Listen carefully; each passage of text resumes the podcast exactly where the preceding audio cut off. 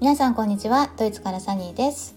この番組はドイツ在住10年以上の私がシングルママ視点個人事業主視点からドイツ生活の気づきや役立つ情報を織り交ぜながらゆるりとお届けしている番組です。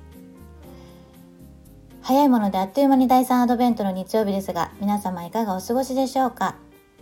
配信が遅くなってしまい申し訳ないです。さて今回の配信はクリスマスに欠かせないクリスマスツリーについての話をしようと思います。実はねこれ調べていたらめっちゃ面白くて今に至ります。はい。今日ね日曜日の朝午前中ずっと調べてました。はい。えーとですね先週くらいからドイツでも街中や郊外でもあちこちの広場でクリスマスツリーの販売が始まりました。ホームセンターやガーデニングショップ、えー、はたまたねスーパーでも屋外で販売され始めましたね。えー、リスナーさんの中でもこの週末に購入された方や用意された方がいらっしゃるかもしれませんね。本物のもみの木またはプラスチックのもみの木と選択はそれぞれあるかと思いますが皆さんはどちらを用意しましたか？えーとですね、ドイツに住んでいるとクリスマスに本物のもみの木を用意されるご家庭も多いんじゃないかなって思います。実はね私毎年あの大量伐採された本物のもみの木を購入することに長い間一種の罪悪感があったんですね。なぜかというとねだってせっかく何年もかけて育った木なのにたった2週間から1ヶ月ほどで処分するっていうねその消費行動にね違和感を感じていたんです。でもだからといってプラスチックのもみの木を買いたいとまでは思わなかったんですよね。それはやっぱりね本物のもみの木こその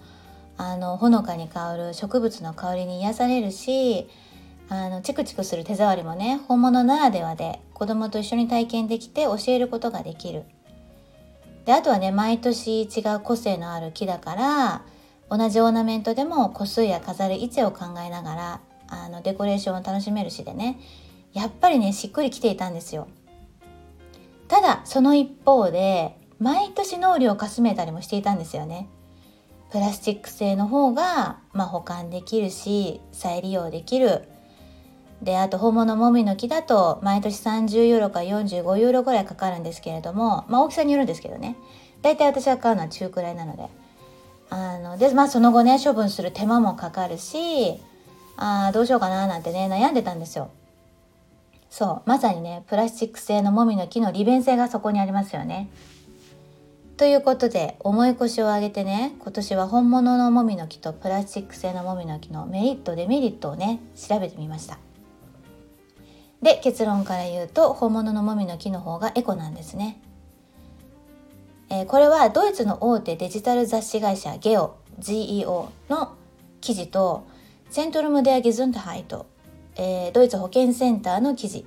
それからビッグイシュー日本版を参考にサクッと解説したいと思います。まずねスイスドイツオーストリアでは毎年クリスマスの期間に3400万本のクリスマスツリーが伐採されているそうです。これは専門のクリスマスツリー用のプランテーションで栽培されています。なので本物のクリスマスツリーの需要がなければこれらの植栽はね存在しなくなってしまうんですよね。で遅くとも約2メートルほどになると伐採されるんですけれども小さなものも入れれば2年からだいたい5年の間に木は森で成長しますよね。その期間生態系にプラスになるわけです。木が成長する過程で大気から炭素を吸収し蓄積して二酸化炭素排出量を相殺できることにあります。木が吸収する炭素量は栽培時の木の乾燥重量の50%に相当するそうです。プラスチック製のツリーとね生のもみの木を比較する時こうした環境への負荷がどれぐらいあるのかが気になりますよね。で、えーと、プラスチック製のねクリスマスツリーの90%は中国で作られているそうなんですけれども世界中にねそれを輸送するために多くの化石燃料が必要になります。ただこれはアメリカやカナダの話かもしれませんけれども本物のもみの木を伐採する際や農薬散布などでヘリコプターが使われていたりすることもあるのとそのプランテーションから大都市まで輸送されるまでに長距離移動されて運ばれてきた場合には同じく化石燃料が使われるのでどこで購入したか有機栽培かどうかっていうのは考慮した方がいいとのことでした。健康面に関して言うとプラスチック製のツリーはポリ塩化ビニールでできていると言われていて環境に揮発性有機化学物質を放出する傾向がありアレルギー反応やねその他の健康問題を引き起こすこともあるそうです。これはねもしかしたら本物のもみの木でのアレルギー反応を懸念してプラスチック製を選ぶ方も多いそうなんですけれどもフィラデルフィアのねセント・ジョセフ大学の生物学者、えー、スプリンガー氏によるとクリスマスに使われる本物のもみの木は花や花粉が出るまでには若すぎるそうですまた樹脂の香りに過敏な方はもみの木より松の木の方がいいそうですはいえー、調べるとねこの、えー、松の木っていうのがあのね葉の部分がねモコモコした感じのものなんですけれども日本でいうトドマツのことなのかなって思います。えー、最後にね処分時の環境負荷についてもねこれ結構考慮する必要があるんですね。それは本物のもみの木を燃やすのか埋め立てて腐らせるのかで環境負荷が変わるんです。埋め立ての場合は腐敗過程でメタンガスが放出され CO2 の25倍の気候への有害性があるそうなんですね。でも燃やせば成長中に結合した量の炭素しか放出しないそうです。なので埋め立て地に廃棄することは地球環境にとっては一番良くないことだそうです。えー、プラスチック製のクリスマスツリーはね平均6年で交換されるため高さ2メートルの本物のツリーの生態学的バランスはプラスチック製のものよりも60%優れているそうなんですね。で仮に10年ごとに1つだけプラスチック製のクリスマスツリーを購入しても毎年生のクリスマスツリーを購入することよりも多くの環境破壊にね影響しているとのことでしたでそれからですね先ほどもお話ししたんですけれどもこの生のねクリスマスツリーの処分方法について環境負荷が変わるそうなので